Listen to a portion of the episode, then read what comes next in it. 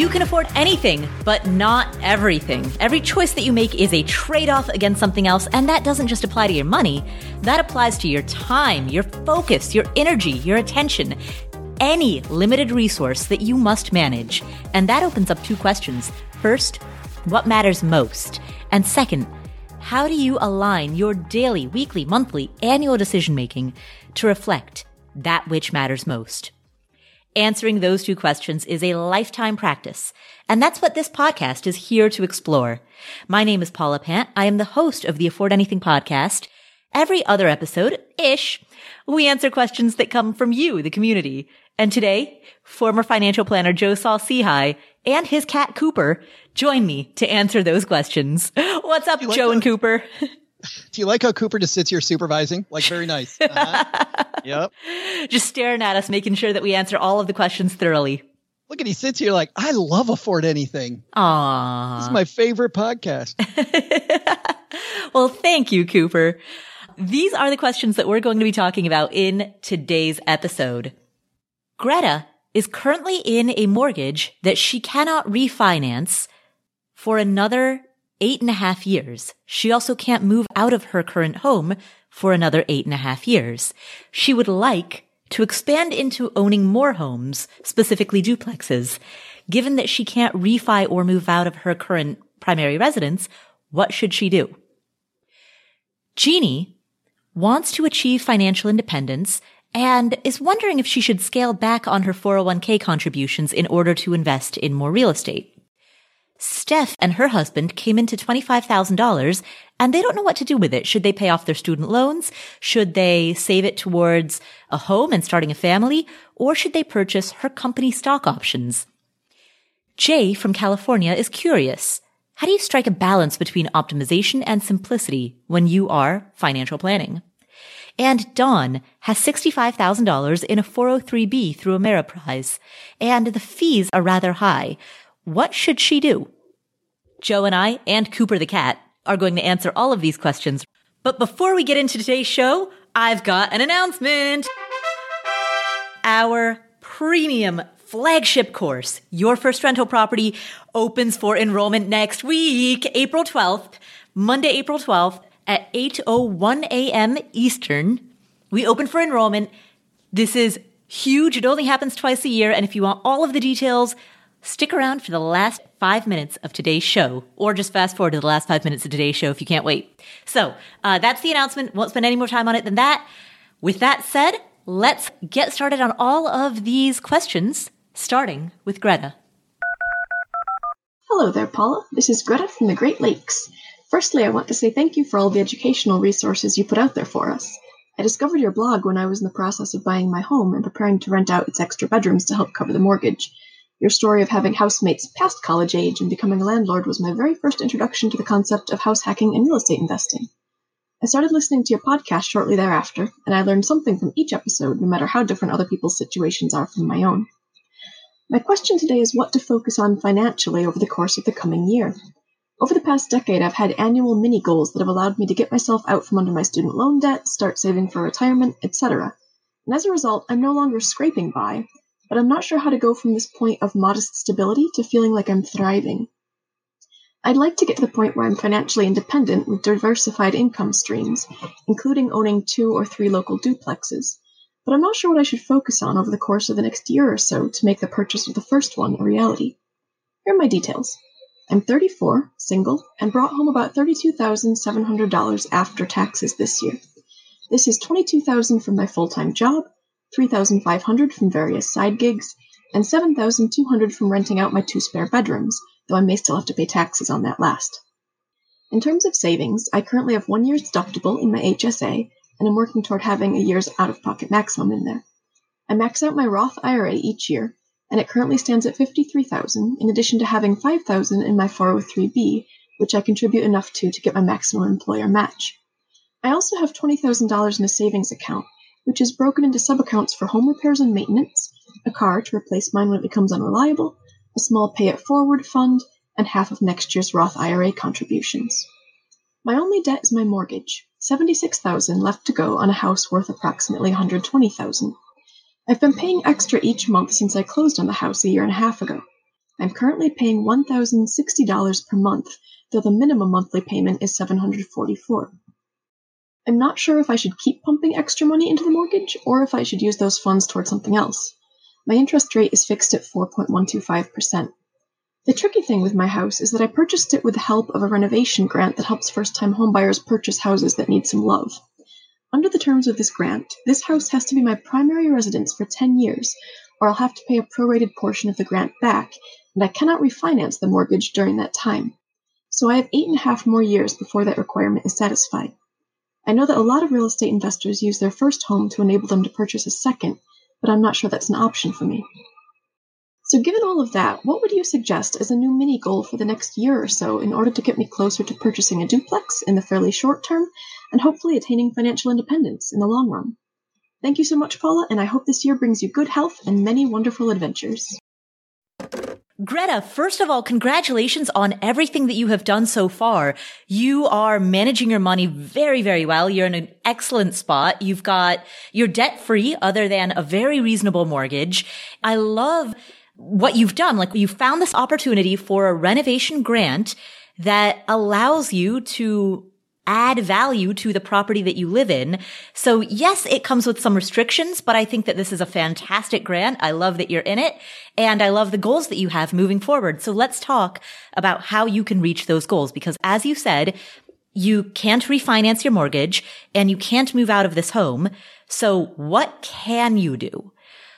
A couple of things strike me right away. First of all, I love that you're renting out your two spare bedrooms. You said you've made $7,200 this year from renting out those two spare rooms. So you're doing a great job of monetizing the property that you're in. In order to reach this goal of owning a few more local duplexes, if I were in your shoes, I would do it the old fashioned way. Dedicate a portion of the gap between what you earn and what you spend every month into an account that is specifically dedicated to building up a down payment for that next duplex. It's going to take some time and it's going to be frustrating to see that money sitting there in cash, particularly as you get closer and closer to the goal, which means the amount of money that you're holding in cash grows larger and larger. But that old fashioned tried and true method of save money, build the down payment, and then take out an investor loan or a seller finance loan in order to buy that next property. I think that is, it's the tried and true classic for a reason. You know, it's a, it's a great opportunity to be able to pick up that next home when you're ready to do so. I also, first of all, Greta, I love the fact that you're from the Great Lakes. I think the most brilliant people on earth are from the Great Lakes. Just amazing. Something in the water. I don't know. Joe, it's, I take it you're from the Great Lakes. How did you know? How did you know? Yes. Which lake did you grow up near? They don't call it the pretty good lakes. They call it the Great Lakes, Paula. Great. Mm. Yes, close to Lake Michigan. I, am from Kalamazoo, so maybe hour and a half away. Oh, you know, away. I've heard very good things about the rental market in Kalamazoo, actually. It is definitely rebounded from when I left. Um, and no correlation there, by the way. Me leaving, things coming back. Don't... Oh, Joe's gone. the city can thrive again. Look at the rents going up. Hmm. Actually, it is a great rebound story because when I was there, my mom worked for Upjohn, which is now Pfizer. My dad worked for General Motors, which left town, left a lot of towns. And so those were the two main businesses in Kalamazoo. And then, man, they rallied around everything, just around the community and smaller businesses and uh, the college and university that are there, or mm-hmm. colleges and university that are there. And now it's a great place for micro beer. Some of the best micro beers are in Kalamazoo, and a lot of the nice community neighborhoods. Mm-hmm. Just uh, a great place, but much much different than when I than when I lived there. But I want to widen this not for Greta, because I just want to have a little bit of a philosophical discussion, which is that when Greta talks about her goals and what should she do next, I wonder if buying a duplex is a goal or is it a vehicle? Like which one is it? Is it an investment or is it a goal? Or can an investment be a goal? Where are you going with this? Are you saying that it is a means to an end? Or are yeah, saying- I mean, for most of us, right? The reason we put money in an investment isn't, hey, I'm going to index because love me some index. no, you index because you know that it is a low cost, a very boring way to beat the pants off inflation over long periods of time, right? Mm-hmm. Don't have to think about it. It's pretty easy. And if a company's not doing well, it's self cleaning. I don't even have to clean up after myself. The index will do it for me. Mm-hmm. A company doesn't do well, it gets kicked out, and they put in another one. So it's even going to continue to pick to some degree who the survivors are, right? Uh, if if not the winners. So buying the index is not my goal. Retirement's my goal. Mm-hmm. Or buying another uh, house for myself as a goal, or vacations, or or the ability to just do what I want to kind of coast is my goal. You know what I mean? Right. Flexibility may be my goal. So sometimes I just hear people get fixated on an investment instead of thinking about the goals. Mm. Well, and in, in, Greta's case, you know, she opens the question by saying that she wants to transition from modest financial stability, which is where she is right now, to financial independence with diversified income streams. Exactly. And, and and that's the main reason I bring this up is because I was on board with that part of the question. I'm like, "Oh cool, there's multiple ways to do that." Mm. And then she goes, "So I really want to own a duplex." Mm. And maybe she's already done that homework. And so th- and that's why this isn't so much for Greta as it is for other people that there's more than one way to reach a goal. The cool thing I like is that once Greta gets that goal in place that she has, it narrows the field of investment options. You and I hear these questions all the time about, oh, there's so many different investment options. Which one do I choose? Well, I start with what my goal is. And that immediately takes this huge field of investments down to this little tiny patch of investments that historically have gotten me there. Right. So then I don't have to know everything about everything. I just got to know a lot about just a few things. And certainly a duplex will do that. So maybe she's gotten there already. I just thought we needed to kind of philosophically go there. Right, right. Exactly. I mean, in Greta's particular case, so she maxes out her Roth IRA. She contributes enough to get the employer match in her 403b. She's got an emergency fund in a savings account, which she's subdivided into different sub accounts. She's got her uh, a deductible, a full year health deductible in her HSA. So in terms of both savings and market investments, she seems very well set up in, very well in all of those accounts. I think in her particular case, she can get diversification as well as investments that are biased in favor of cap rate and in favor of cash flow by picking up a few duplexes, particularly if she does live, you know, we know she lives in the Great Lakes. We don't know exactly where. If she does live in Kalamazoo, that, that could be an excellent from, from what I hear. And I have not looked into that market uh, very well, but I have many investor friends who I know have recently texted me speaking high praise of Kalamazoo. It's a great place to be from. Yeah, I agree with all that and I love going through that process and going, you know what? Duplex is the thing that gets me there. So I thought that needed to be said. But you know, the second thing, my only other thought is there is no I can't think of any reason why she puts extra money into that mortgage with the contingencies that she has. There is no reason to do that. Put that money toward her independence goals. Yep, exactly 100%. I agree with you entirely. So, Greta, I would not continue to pay any extra on your mortgage make the minimum payment on your mortgage and put the rest of your money towards investing. Should we talk about why that is just briefly? Sure. I think it's because putting money, Greta, directly into that mortgage is diametrically opposed to what you told us, which is that I'm going to need flexibility and money that grows.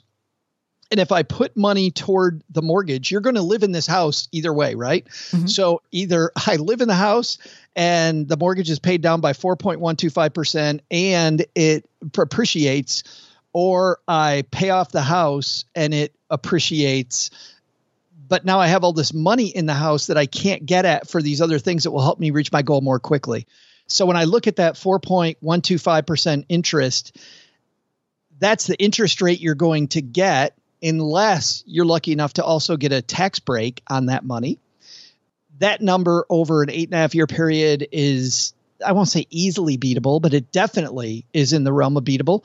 And if she wants to go get that money, her only choice to get that money is to sell the property, which she can't do, mm-hmm. or to take out a loan against it again. Which she can't do, right. And with interest rates going up, I don't think, I think that window is closing for mm-hmm. people anyway. So I can very confidently say take that money and put it toward your duplex down payment. Yeah, exactly. I would absolutely do that. And Greta, I would be a fan of you doing anything with that money other than paying extra towards your mortgage. So if you wanted to beef up your savings account, which I don't think you need to do, but if you wanted to for any reason, I'd be a fan of that. If you wanted to put more money into a taxable brokerage account or, or put more into index funds, I'd totally be a fan of that.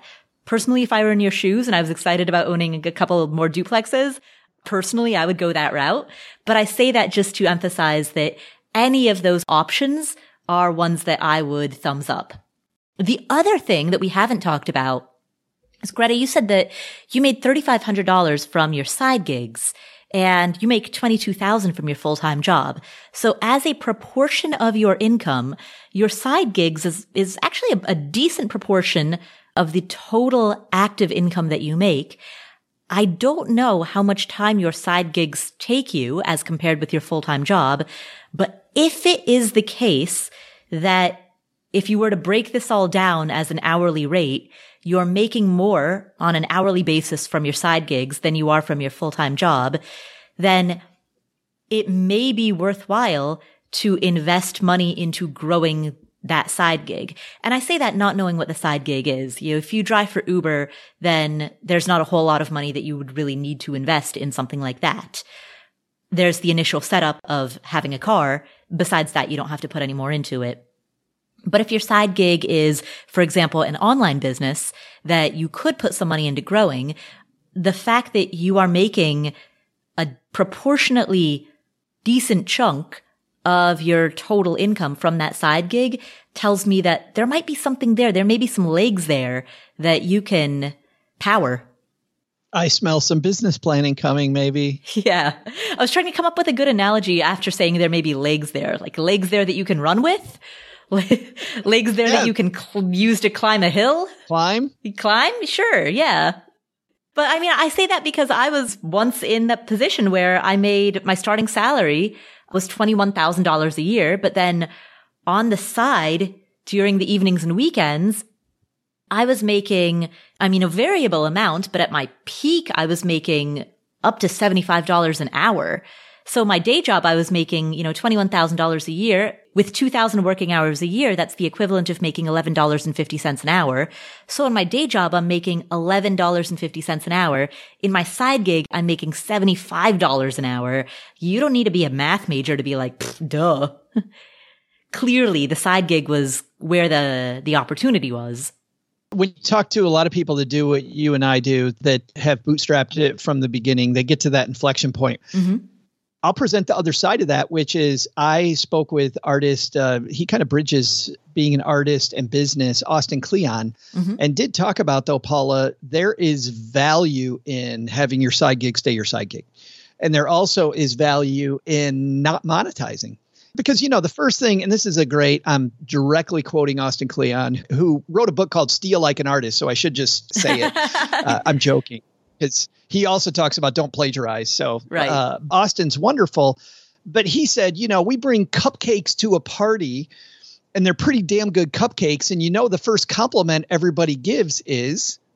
You, you should sell, sell these. these. Right. And you and I know that when you go from making cupcakes because it's fun to cupcakes for sale, it changes the game. Yeah, the fun kind of gets sucked out of it for some people. Now, for me, I'd rather do nothing other than what I do, and I definitely don't want to work for anybody else anymore, mm. except Cooper here. So, um, Cooper the cat. Yeah. So, so again, I think uh, for Greta, it's look at your goal first. You know, why why do you work where you work, and ask some of those philosophical questions. But I'm with you. If she's making that much and doing it as a side gig, and she's thought about leaving, permission granted to look more at it. Right. Well, I would not leave right away. I would not leave while she's currently making, uh, earning at the 3,500 stage, but I wouldn't be afraid to take the 3,500 that she's made from those side gigs and reinvest it back into those side gigs to see if it can grow. Well, and I also think that this is where she starts doing some math and some math that I didn't even think about. This is horrible, but I had been working for myself for two years before a, a mentor said to me, or asked me the question, what does it cost to turn on the lights every morning? And I said, what do you what do you mean? He goes, what does it cost? Like, what's the minimal amount of money you need to make today just to turn on the lights? Not reinvest, not grow, not anything. What's that minimal? I didn't even know that number. And so I think there's a lot of math that you need to apply before you even begin the process, right? What what do I need to live on minimum? What's the ramp to get there? Really, what are the processes I need to get there? And there's a wonderful book called The E Myth. And The E Myth is a great book, not because you know the book is the e-myth why most businesses fail and what to do about it and i'll give you a little of the spoiler here which is most businesses don't fail because they stink at what they do it's because they're really good at what they do but as they grow they have no systems and they get overwhelmed by the fact that they have no systems and now this greatness that i had so many people want a piece of that greatness there's not enough to go around and because you never built an assembly line you can't replicate it right I think going in and reading some of that stuff, doing some of that work ahead of time is also great planning. Yeah, business planning, not business jumping. Mm, right. Right. And we will link to both of those books, Steal Like an Artist and The E-Myth. We'll link to both of those in the show notes, which will be available at affordanything.com slash episode 310. You can also subscribe to the show notes for free at affordanything.com slash show notes. That's a crazy title. I know. Where did I crazy, come up with that? Crazy URL. Wait, Aaron, hold on. so, Greta, those are our thoughts. It's one of those rare instances where Joe and I are in agreement. Do not continue to pay extra on your mortgage. Do literally anything else with that money other than that. You've got a lot of great opportunities at your fingertips. So whether you decide to focus on duplexes or focus on the side gig or a combination of the two, you've got a lot of big things ahead. You've got a lot of good things ahead. So thank you, Greta, for asking that question. We'll come back to this episode after this word from our sponsors. This episode is sponsored by State Farm. Are you a small business owner looking for insurance that fits your needs and budget? Look no further than State Farm. State Farm agents are not just insurance providers, they're also small business owners who live and work right here in your community. They understand the unique challenges of running and protecting a small business. When it comes to small business insurance, State Farm knows what it takes. Create a plan that fits your needs and your budget. State Farm agents are ready to help you choose personalized policies that truly understand your business. Insure your small business with a fellow small business owner. Talk to a State Farm agent today and get started on personalized small business insurance that fits your needs. Like a good neighbor, State Farm is there. Talk to your local agent today. All right, so what are some of the next really big goals that you're saving for? Maybe you're saving for a down payment on a home. Maybe you're saving to buy your next car in cash or to at least make a pretty big down payment on your next car. Maybe you're saving for a kid's college fund or for your own college fund. Well, there's an app called Monarch that makes it easy to help you reach your financial goals. In fact, the Wall Street Journal named it the best app for growing your savings. Monarch is the top rated all in one personal finance app. It gives you a comprehensive view of all your accounts, investments, transactions, and more. Create custom budgets, track progress toward financial goals, and collaborate with your partner. And now get an extended 30-day free trial when you go to monarchmoney.com slash Paula. Monarch has a very simple, intuitive design they have loads of built in features that help you collaborate with your spouse or partner, with your financial advisor. You know, you can invite them to your account at no extra cost. They'll get their own login info and a joint view of all of your finances. You can customize it to look exactly like you want it to look like. You can customize the types of notifications that you get.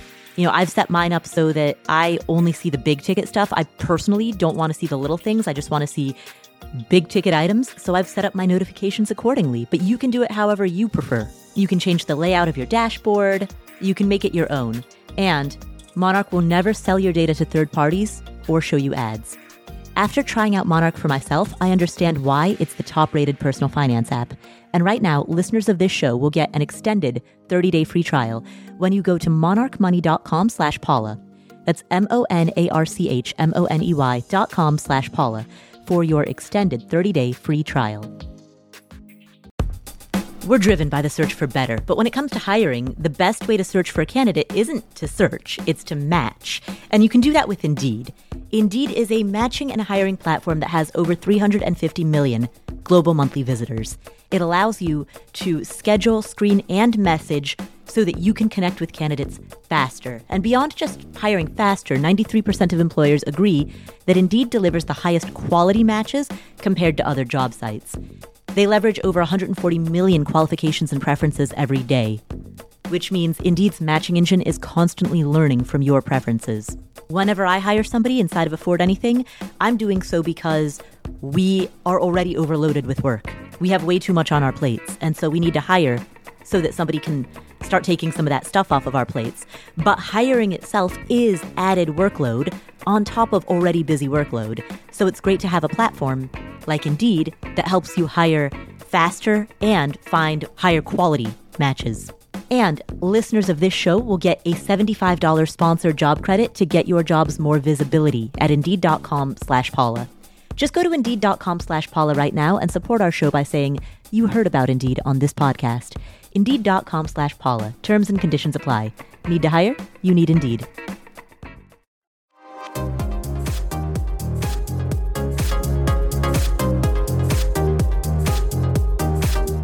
Our next question comes from Jay.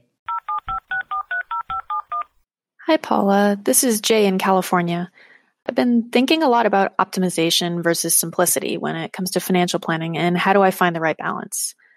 You know, I've heard you and Joe say that when we feel uncomfortable with an idea, sometimes it's a good thing to listen to that little voice. You know, take it as a legitimate sign of a path we shouldn't take. But on the other hand, sometimes it's good to push through that and educate ourselves and overcome that discomfort. For example, I used to fear investing because it felt safer to keep all my money in the bank, and that's a place where education has really helped.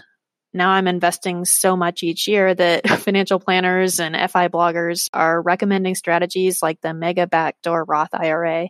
And that's what's driving my question. The process is so convoluted that I'm feeling a lot of resistance about it. I'd have to redesign my husband's solo 401k and hire a good CPA and fill out lots of forms and move all kinds of money around. And the thing is, it's just such a weird legal loophole that I'm just annoyed that it exists at all. Like our tax code is such a mess. It's full of special interests and bizarre incentives, and I just don't like playing that game. But still, with early retirement in mind, I know there's value in optimization, and that's why I'm paying attention to expense ratios and tax advantaged accounts in the first place. So it's not like I'm not playing the game. But some of the strategies in the FI world just feel super squirrely. So, in particular, what are your thoughts about the mega backdoor Roth? And in general, how do I weigh my resistance to complexity against potential opportunity cost? Thanks so much for your thoughts on this. Jay, thank you so much for that question. I love the ideas that this question brings up, and I have a number of thoughts First, to answer your question directly, specifically around the mega backdoor Roth, what I am curious about is the source of the resistance. Is the resistance born of fear and intimidation about learning something that seems complex? Or is the resistance born of a moral or ethical objection to the mega backdoor Roth? Only you can answer that question. And I think that at the, the root of your question, you may not yet know the answer to that because what I hear in your question are objections related to both of those. On one hand, you talk about how it's complicated. On the other hand, you talk about how it feels kind of squirrely and icky. What is driving the resistance? Is it the complexity or is it the ick factor? In order to answer that, what I would recommend that you do is learn how to execute a mega backdoor Roth. Like learn it so well that you could teach somebody else how to do it. And once you've learned it to that degree, the resistance that's born of complication goes away. And once that justification for resistance goes away, then you'll know whether or not resistance remains as a result of feeling that this is squirrely or having an, an, ethical objection to it. The reason that I bring this up is because I, I've noticed in myself, if I'm, uh, you know, Oh, I took a, I enrolled a couple of months ago. I enrolled in a fairly expensive online course about how to be better at Instagram. Feel free to laugh at me, but you know, I found an Instagram influencer that I absolutely love. She teaches an excellent online course. I've learned so much, but I noticed that she had this module where she was talking about taking photos with an iPhone versus taking photos with a real, very complicated professional camera. And I immediately wanted to skip over that lesson and just say, nah, I'm just going to use an iPhone. It's cool. And the reason that I felt that fear is not because I have an objection to a, a, real camera. It's because I felt immediately intimidated by the prospect of going through that learning curve and, and needing to be a complete beginner and figure out how to use this technology for the first time. Once I recognized that that was the source of my resistance, I could then sit with that and say, you know what? I am capable of doing hard things. I am capable of, of learning hard things and I will build confidence if I don't let intimidation of hard things hold me back. And so that was when I, I recognized the source of the resistance and made a decision accordingly. And that's very different from feeling like cameras are squirrely. So, so that's the reason that I want you to answer that question because one will be character building and the other will be soul crushing. I think I have an aversion to uh, social media, but as I tell everyone, uh, you know, for my job, I have to be on social media. So it goes back to Greta. I've taken social media classes too. I, I wouldn't laugh at you at all, Paula. If it's part of your job, you have to get good at it. You right. have to be good at it. And I'm very intimidated by Instagram and by social media. And I'm taking classes all the time and learning a ton daily from these great people. And yeah, it's this familiarity. There's a new platform that I'm starting to experiment with that actually isn't out yet. That's really cool. I can't really talk more about it. Ooh. But I'm just going to play with it tomorrow. Wow. Tomorrow I'm just going to play around with it. And yeah, we're going to do a show where nobody listens, nobody's there, and we'll see how it goes. But it's that same thing. You know, there is, man, I'm quoting books today. I'm a book quoting person today. the War of Art, Steven Pressfield, the which War is. War of Art. You're the second person uh, who's talked about it with me today. Uh, yes, within the past few hours. Steven mm-hmm. Pressfield talks about resistance with a capital R as your enemy. Um, and sometimes the reason it feels squirrely is it's that capital R resistance that doesn't want you to do the thing. And and to your point, Paul, if we look at why the thing is complicated, you have to go through the justifications of how the rules got the way they are. And so we start off with the Roth IRA was meant to, for better or worse, this is not a political discussion, but the agreement was was that the Roth IRA, if you're going to be able to contribute, was made for people who make under a set amount or less. It is a way to make sure that people that make a lot of money pay more tax, right? Whether it's now or in the future. So the Roth IRA has an income limit that phases out. That was the rationale behind them creating it. Once again, no judgment on what it is. That's just how it came around. But there is a way to get around it that everybody can take advantage of. I don't know what the political, maybe this is part of the political middle ground. That's the Roth conversion. The Roth conversion allows anybody to do it. The cool thing that the government likes about that is that, hey, we'll be open to taking no money later on if you let us cha-ching the cash register today.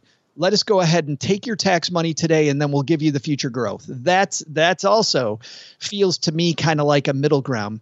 So you have these two things and then you have the fact that there are 401k plans that will allow you to do what's called an in service withdrawal. Independent of all that, there's this third rule out there called an in service withdrawal, where you can still be working at a company and you're allowed to take the money out and roll it over to an IRA while you're still working there. Most companies won't let you do that I generally don't encourage people to do that. If you've got great 401k options at your work, just leave it there. Don't mess with all this stuff. To Jay's point, it gets complicated. But if you can, and you're in a spot where you cannot put money in a Roth IRA, and you're also in a spot where you want to put lots of money in a Roth IRA, all of a sudden taking this Roth IRA rule and combining it with this other rule that's existed for a long time, this uh, uh, in service withdrawal rule, creates this backdoor Roth IRA loophole, which just by the way it was created means it's going to be messy. It just is. It is what it is. And also, there aren't a ton of people that can do it. But but if you can do it, it frankly is just a three step process.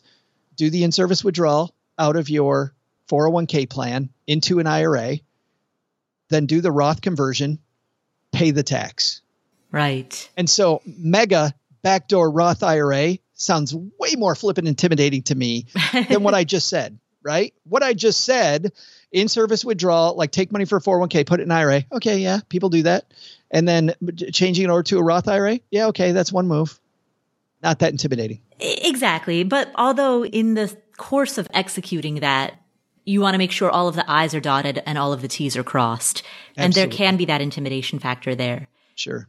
So Jay kind of, she touches on some different philosophical questions within her question. This is my favorite part of the entire question. Yeah. Like in addition to the, where is the resistance born of? There's also the other aspect of her question, which is simplicity versus optimization. The reality is that a mega backdoor Roth is more complicated than simply leaving your money in your company retirement plan. Which, to your point, Joe, that's precisely why for the majority of people that you talk to, you say, you know what? If you've got a good company 401k, just leave it there. Don't worry about it. Similarly, you and I on this podcast many times before, when somebody has asked about the self-directed IRA as a tool for funding real estate investments, we've both said like, don't bother with that unless you absolutely have to. Because it's just so complicated to set up a self-directed IRA and then to try to buy real estate out of it you can do it. It's an option, but you know, the, another example is the SEPP 72T rule. Again, it's an option. And if you're retiring early, you've got that as a tool at your disposal. But if you can avoid doing that, that would be better simply for the sake of simplicity. Yeah. And so I see multiple aspects to Jay's question. There's the question of where is the resistance born of? Is it born of complexity or is it born of integrity and ethics. That's one element of the question. And then the other element of the question is how to decide upon that balance between simplicity and optimization. And to that element of the question, my response is, what's the opportunity cost?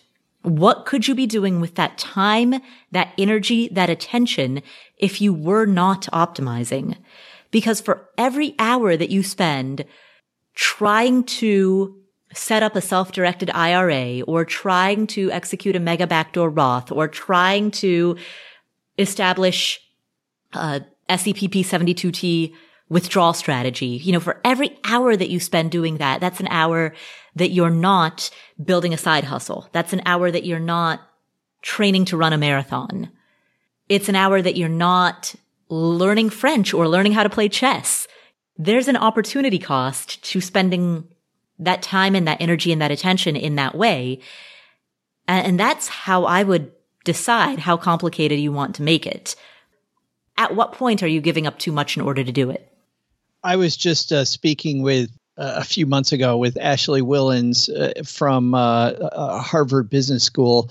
And she has done a lot of study like Laura Vanderkam has on time and on time management. And she had a great point, Paula, that most of us, especially in this community, we do a great job of optimizing our money and we can look at the ROI on money. But when it comes to optimization of our time to do the things we want to do, we're poor at that because we, we always turn into a money equation. So what's the ROI of doing the thing? How much money is that going to make me? Now how much time is it going to to make me or how much happiness is it going to make me? It's just how much money is that going to make me? And she said that part of that is that you know, we don't like to look at our own mortality. It's much easier to go, well, what's the money equation here? How much money would I make by making that move? Not how much life do I get? By doing right. That. Exactly, exactly. And the irony is the root of the financial independence movement is to get our time back, to stop trading yeah, right. time for money. And yet in order to get there, it's so tempting and so easy. And I, th- I think such a big part of the culture to suboptimally use our time. And I'm not just talking about you know, something like this. Like, yeah. in fact, I would argue that executing complicated financial maneuvers is arguably a much better use of time than installing your own baseboard or clipping coupons for seven hours a week. I would argue that the things that you do in the financial markets are for many people a much better use of time than making your own Gatorade or gathering together all of the scraps of soap in your house so that you can put them together into one giant piece of soap. That's an actual example from an actual blog post, by the way remember the blog post a mutual friend of yours and mine used to talk about all the time was the blogger that would talk about unscrewing the oven light. Right. Yes.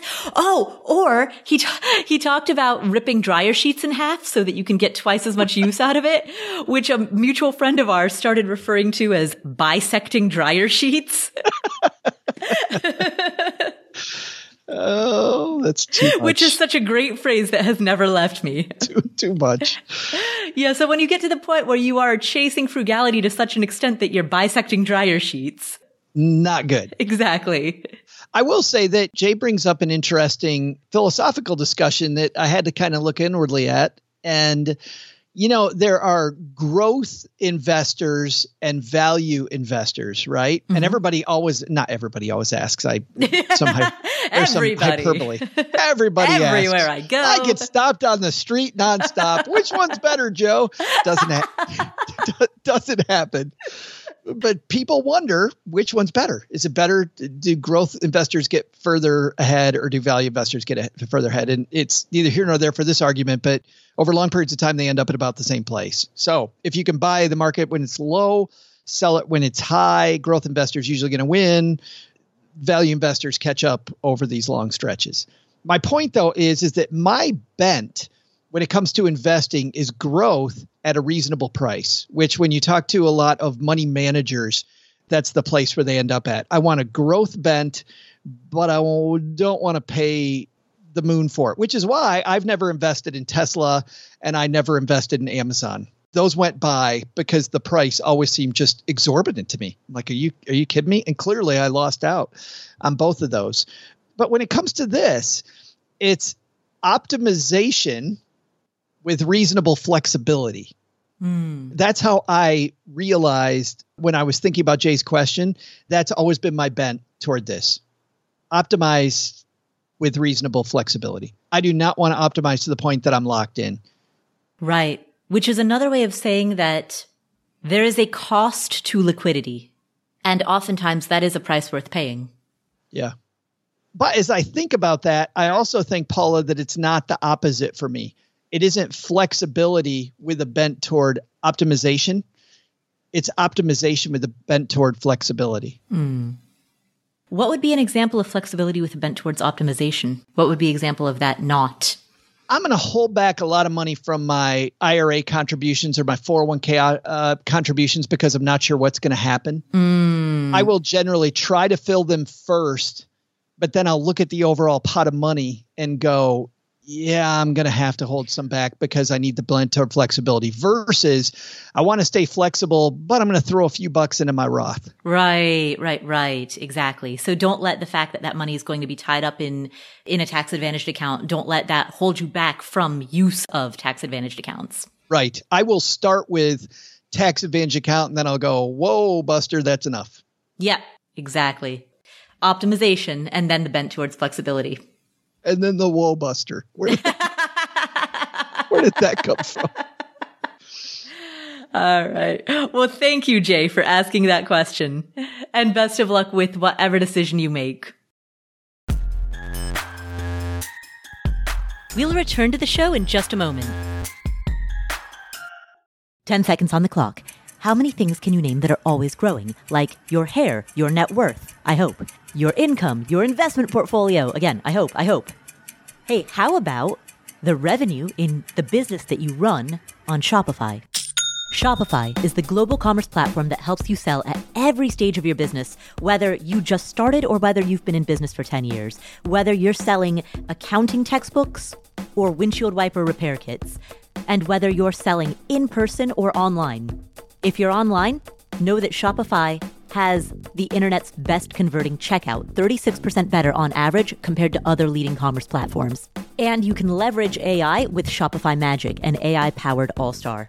Now, what I like about Shopify is that it's there for you whether you are just beginning or whether you are doing your first million in revenue, your first dollar to your first million plus. Shopify powers 10% of all e commerce in the US. They have award winning help and businesses that grow grow with Shopify. So sign up for a $1 per month trial period at shopify.com slash Paula, all lowercase. Go to shopify.com slash Paula now to grow your business, no matter what stage you're in. Shopify.com slash Paula.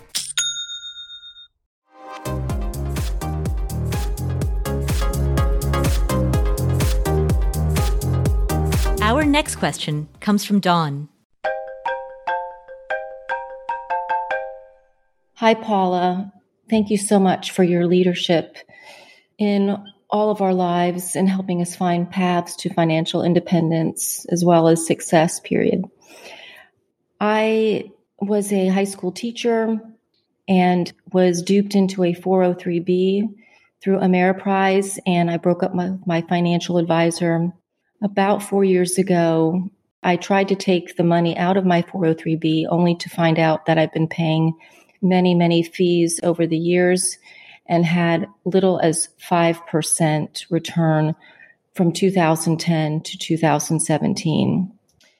It's been quite shaming and upsetting for me because I'm a smart person, but had no idea until I started listening to your podcast about managing your own money through index funds. I took all of my money out except for the RiverSource 403b that I still have. My main question is what do I do now? Just leave it? It's $65,000 in RiverSource through Ameriprise, and it's conservative and most likely earning around 4% with all of the fees. Or simply take the money out and pay the surrender charges of about $2,500 and put it into a Fidelity FIH FX 2035 retirement index fund. I'm at a loss what to do. I've read many, many articles. Some say take a portion out, some say all of it out, some just say leave it. And I think you are a financial steadfast mentor in many of our lives and just hoping for your response and thoughts on this topic. Thanks so much. I appreciate all of your help. Hey, Dawn, thanks for the question. Good job of saving and to paying attention to the fees in your portfolio and to getting smart. And by the way, when I heard personally your question, th- there are a few things that I'm I'm going to dispute where I think you made some really smart moves either because of the advisor or not because of the advisor. But I would say putting money into a 403b that's not being duped. I think if you're a teacher putting money in a 403b, which generally for most teachers is the only tax shelter available, is a fantastic move. And I know, and by the way, and I can't figure out why this is a problem, and I'm feeling myself getting on my soapbox. So I'm going to try not to.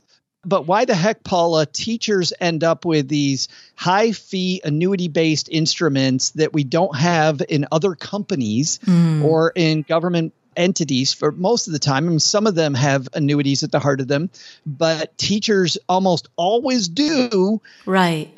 Drives me crazy. Teachers and nonprofit workers too.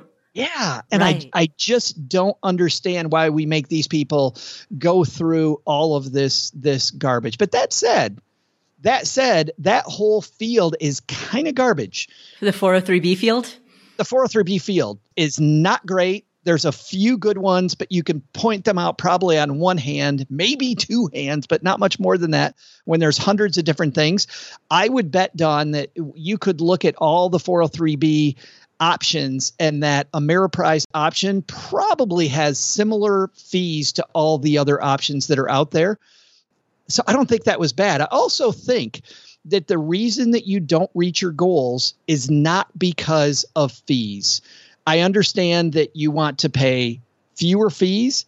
I get that it's less friction toward your goal, but I still think only because I've seen a lot of people do it, people use the wrong instruments to get where they're going and they still make it.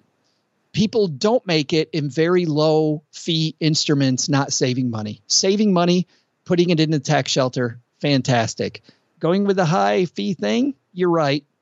That's something that you can try to correct. And I think there's some math that you can apply here. So you mentioned the surrender charge. You also know what the difference is in internal fees you have the prospectus from the Ameriprise, the RiverSource thing. RiverSource is just a subsidiary of Ameriprise, so I'm going to use them interchangeably. The Fidelity thing, you know what the internal fee is there. So, assuming apples to apples comparison of the funds that you have it's just an easy computation, Paula, to find out how long it's going to take to make that $2,000 back, mm-hmm. to make that fee back. The 2500 yeah, the surrender yes. charge so that is a computation and then you sit back and you go do i have that kind of time there actually is another route which these funds when it comes to your 5% return i look at even in other high fee fund fund families or higher fund fee fund fee families. Boy that's a tough one to say. Higher fund fee families? Yeah say that a few times.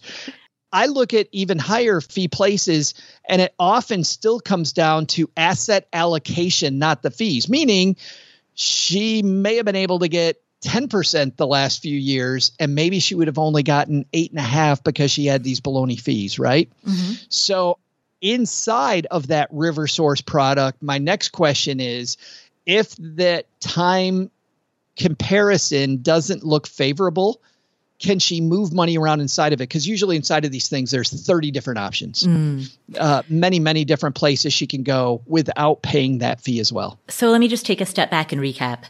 First of all, the good news for Dawn is that she probably didn't get duped. She's just in a situation where the reality is that teachers are presented and nonprofit workers are presented with 403Bs and 403Bs as an instrument in general often tend to have not great choices. So it might be the case, and we don't know exactly what her offerings were, but it might be the case that, like most teachers, she has to pick from an assortment of bad choices. And she may not have gotten duped. She's, we just set up the system in a way that is really bad for teachers. Yeah. Well, in, in Dawn's defense, a couple things. Ameriprise advisors are often fee based advisors, not fee only advisors. And when they can, because they also receive a commission on their stuff, they will sell their stuff. So I'm not saying the Ameriprise thing was the right thing.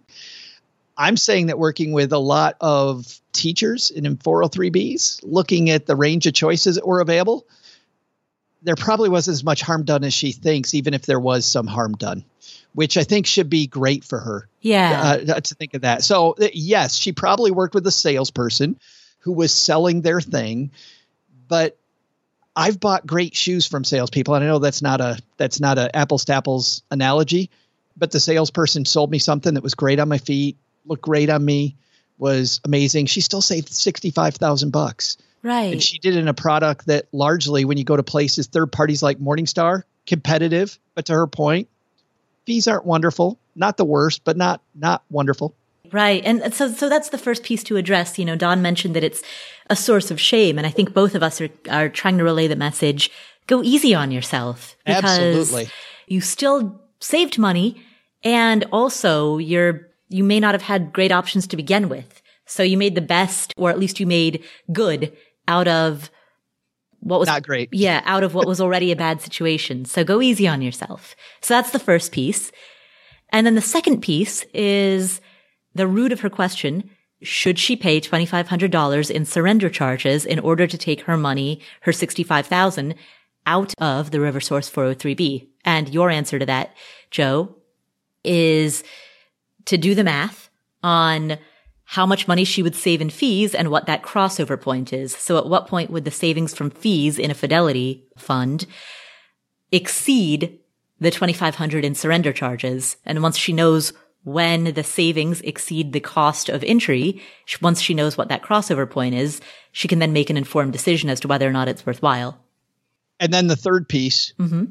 if it turns out that that's not a great option, I think she still has options inside of that annuity that she has now, there's usually a lot of different choices. And I would guess that if she's gotten a 5% return, she's probably not in the right funds inside of that product. Mm, and so asset allocation may be the tactic that she takes if she elects to stay inside of the RiverSource 403b. Correct. It very much in that regard almost sounds to me like a conversation around should I refinance a mortgage? You know, where there's that $2,500 in closing costs on the refi. And so then the question is, well, what are the savings that result from the refinance? And at what point do I reach that crossover point where the, co- the savings from the refi exceeds the cost of going into it? It feels to me very much like a similar question for a lot of people, they'll just look at that number, 2,500, and they'll go, man, I don't want to pay that. And so they continue to pay this hidden fee that they don't see all the time, which is this, you know, management fee that's higher, maybe mortality and expense ratio that's higher. And so they continue paying higher fees just because they don't see them. So getting those fees out in the open and looking at them all, I, I, think is great. A mortgage also sometimes has hidden fees, which is why you get the closing documents ahead of time, and you also get the truth in lending disclosure ahead of time to see what all the fees are. And I love companies that will show you on a mortgage, by the way, these fees are negotiable. These fees are not negotiable. Right. I love that. In this case, none of those fees are. I know enough about these. You can't call Ameriprise and say, I want to renegotiate those fees ain't going to go well for you. But I think she's got options either way. And definitely, I, I don't think you should beat yourself up. Yeah. If there's one main takeaway from this is, is please don't let it be a source of shame, as you indicated, because I think that you've, you've done well and you've saved. You know, we've, one thing we, talk about often on this podcast is that at the end of the day, your contributions are the single biggest determinant of your success. So regardless of your asset allocation, regardless of your fee structure, the fact that you are making contributions, that's what matters. And that is the single biggest determinant of your, your long-term success. So thank you, Dawn, for asking that question and best of luck with whatever decision you make, whether you stay inside of this RiverSource 403B or whether you go to Fidelity. Our next question comes from Steph. Hi, Paula. My name is Steph. I've been listening to your podcast for a few years and really appreciate all the practical, thoughtful behavioral advice in where to put money and what to do with it. I'm 37 years old. My husband and I recently came into some money, about $25,000, which was a combination of sort of the net take home pay from a bonus that I received, a one time bonus, as well as an inheritance. I make $125,000 a year and he makes $90,000 a year. We've spent the last couple years building up our emergency fund. Uh, so we've reached about $20,000. We carry $50,000 of student debt, ranging in interest rates from 2.5 to 4% interest. Um, we'd like to own a home in the next three to five years. And now that we've hit our emergency fund goal, we're putting about $1,000 a month away into a down payment fund. We currently live in the Bay Area, but we are moving to a lower cost of living place such as Denver or the Washington area, um, at which point I do expect our incomes to go down to probably around $100,000 a year for myself. In the meantime, we are we would like to start a family, but I'm also a little bit older and so that that may or may not happen and um, we're just sort of trying to figure out what to do with this extra money while we're figuring out our next choices. I do have the option to buy um, i do have stock options not stock um, but i have stock options that are available through my company. And i'm just wondering um, with this extra money do we save it? Do we invest it? Do we put it towards debt? Do we put it towards a house down payment? Or do we use it to purchase my stock options, which would total roughly $30,000 in total. So, would love to hear your thoughts or feelings on what to consider, what to weigh when making that decision, because this is the first time we've ever had that kind of money. Thanks so much. I love your show. Steph, thank you so much for calling in. Thank you for asking that question and congratulations on everything that you're doing. You and your husband both make good incomes. You've got a great emergency fund. You have reasonable interest rates on your student loans. You have a fantastic three to five year plan of moving to a lower cost of living area. You're already saving up for a down payment, even though that goal is three to five years away. You're doing a lot of things right. You're setting yourself up on a great track. There's a lot going for you. So congratulations on all of that. You mentioned that you are 37 years old and you are interested in starting a family, but you're concerned about whether or not you'll be able to do that. I would strongly consider leaving this money aside for IVF, IUI, or adoption fees if those end up being paths that you decide to take. I don't know what type of insurance you have and if it would cover any IVF or IUI, but oftentimes if insurance covers it at all, there are going to be some fairly serious limitations. And so any type of fertility treatments, I think you need to go into that with the assumption that you'll be paying for most of it out of pocket. Uh, similarly, adoption fees. Um, adoption can be very expensive and you very well may need to come up with the majority of that from savings. And so I don't know how strongly you want to start a family. Uh, I don't know how many children you want to have. I don't know if you're even going to need this or if you are able to get pregnant the old fashioned way. But if that does end up being something that you need, you'll want to have this cash on hand to be able to get you through that. So behind the scenes, Joe and I just had a conversation right now about uh, my own story with this. And I want to keep the focus on you. I'm not going to make this about me, but I will say that I've had quite a bit of experience in the world of paying for fertility treatments. And uh, again, without, while keeping the focus on you, what I have learned from that is that you will want to have more money on hand than you think you'll need. um, to, to, put it mildly. I know, right? Do you know what it costs to go to Disney World? yeah. They didn't even validate parking. it's true, they didn't. there were no rides, no cotton candy.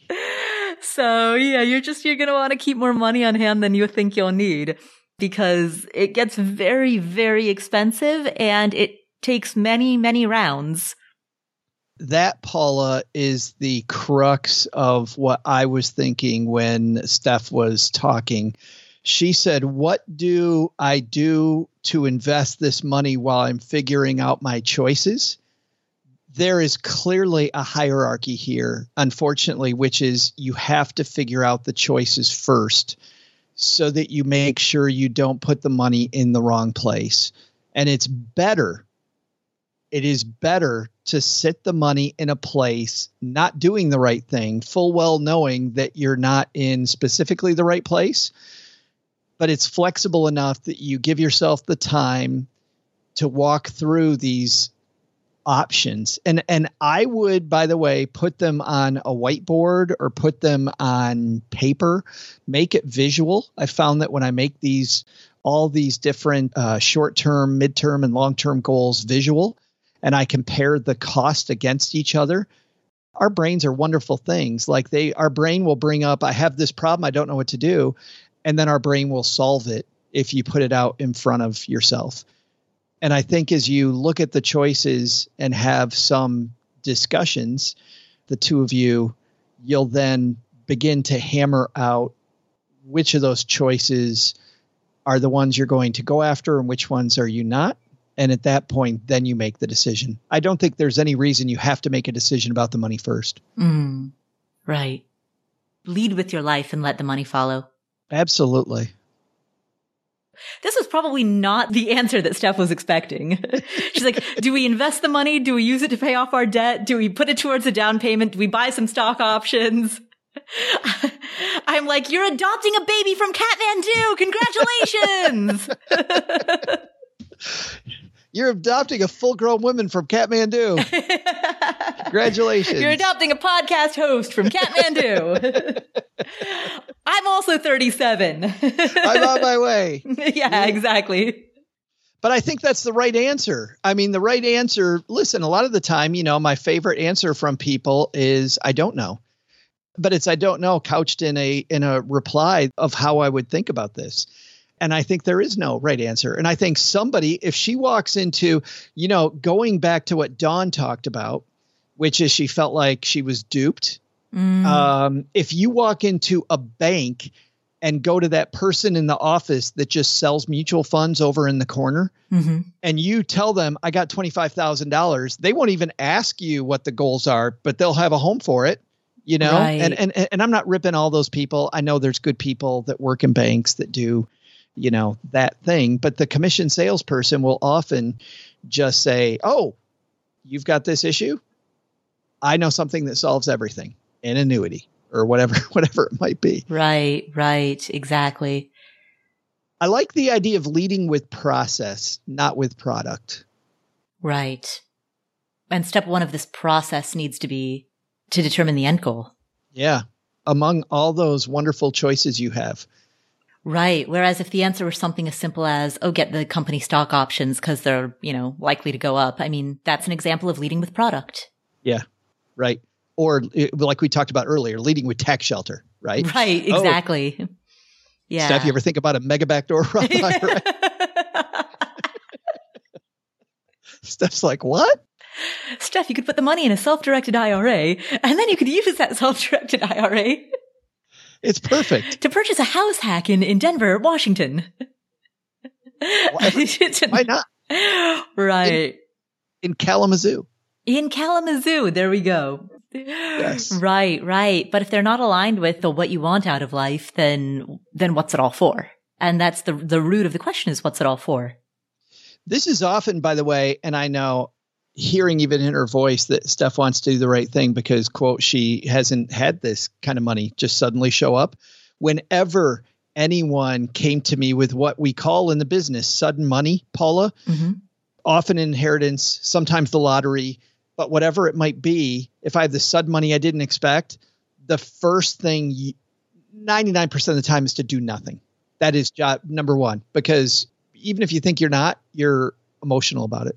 Right. And then the second thing to do is to figure out what the priorities are and then do something. A, a, great thing to do over the short run is find a high yield FDIC insured savings account and put it there in a safe place where you can get it out tomorrow you can go through a lot of them. Mine is through Ally. Uh, I'm not endorsed by Ally. I don't have a.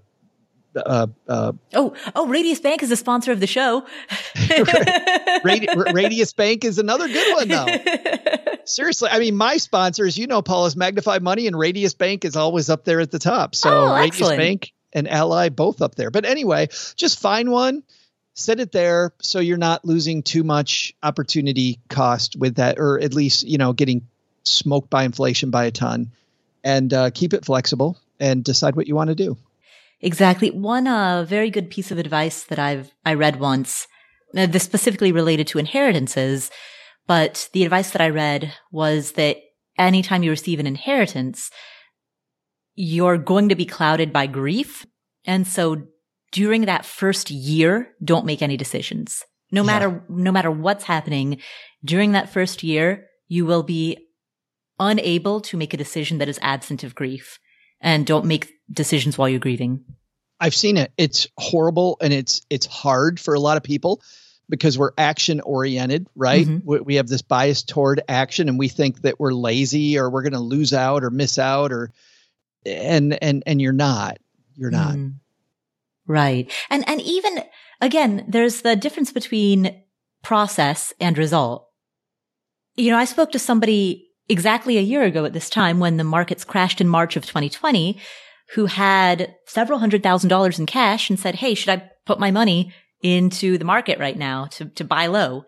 Based on this person's age and their goals and their timeline, I said, you know, no, that's, that's not appropriate for you. You know, this money based on all of these other factors in your life should remain in cash or in something much more conservative.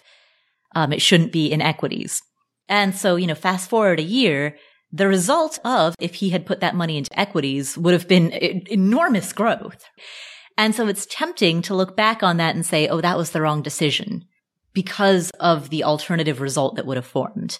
But the thing is, there's a distinction between the result and the decision making process. And the decision making process was still sound. You know, it was still the right decision.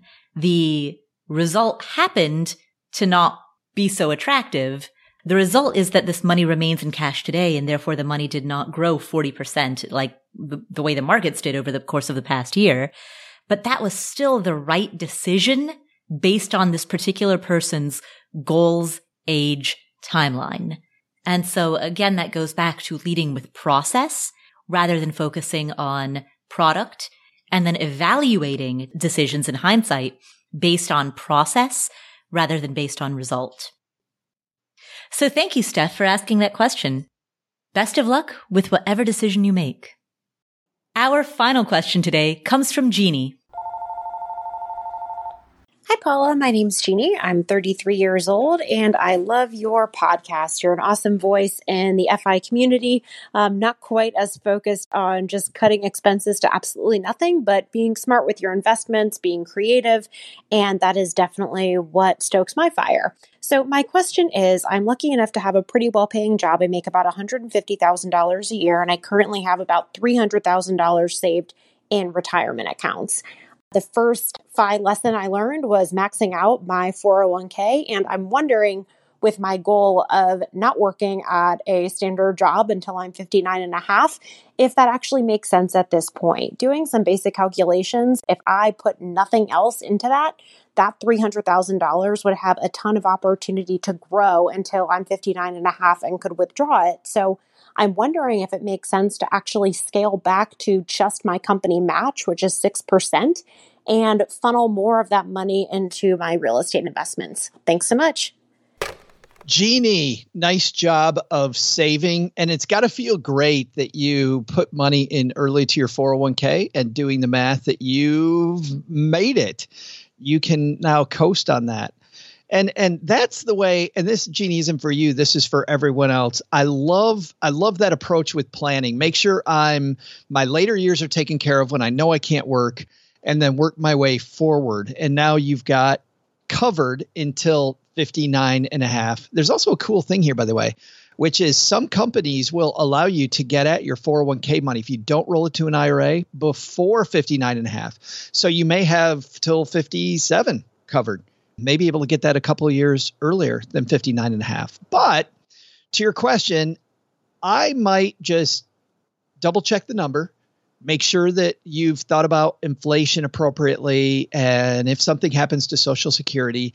And if you're still sure, then absolutely. Why would you put more money into a spot that you can't get at it? As we mentioned earlier in the show, my bent is optimization with enough flexibility to make sure I can make it. And I would turn from the tax shelter of a 401k toward things that I can get at earlier. Depending on your income, you might be able to still put that money in a Roth IRA. The problem is you won't be able to take out the interest until 59 and a half, but the principal you can take out early if you're eligible for that.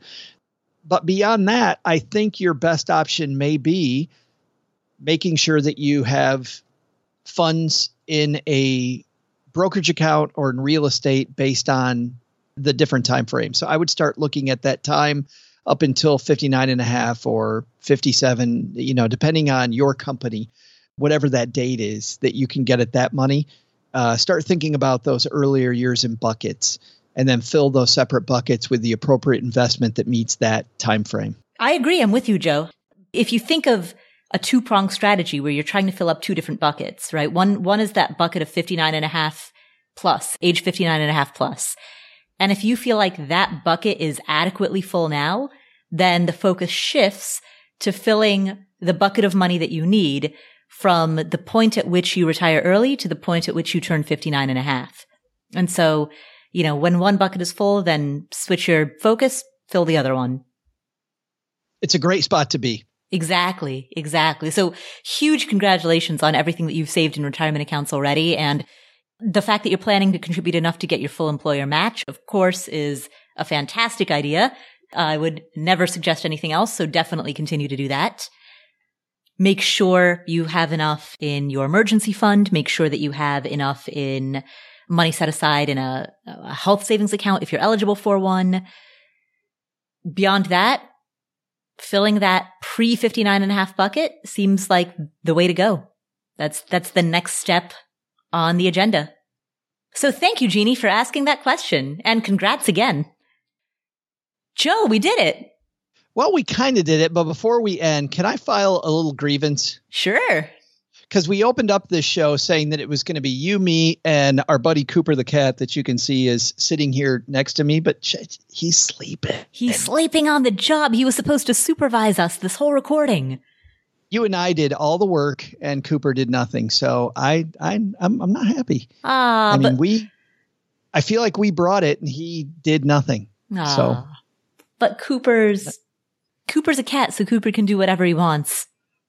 It isn't the Cooper can do whatever he wants. It's a Cooper will do whatever he wants.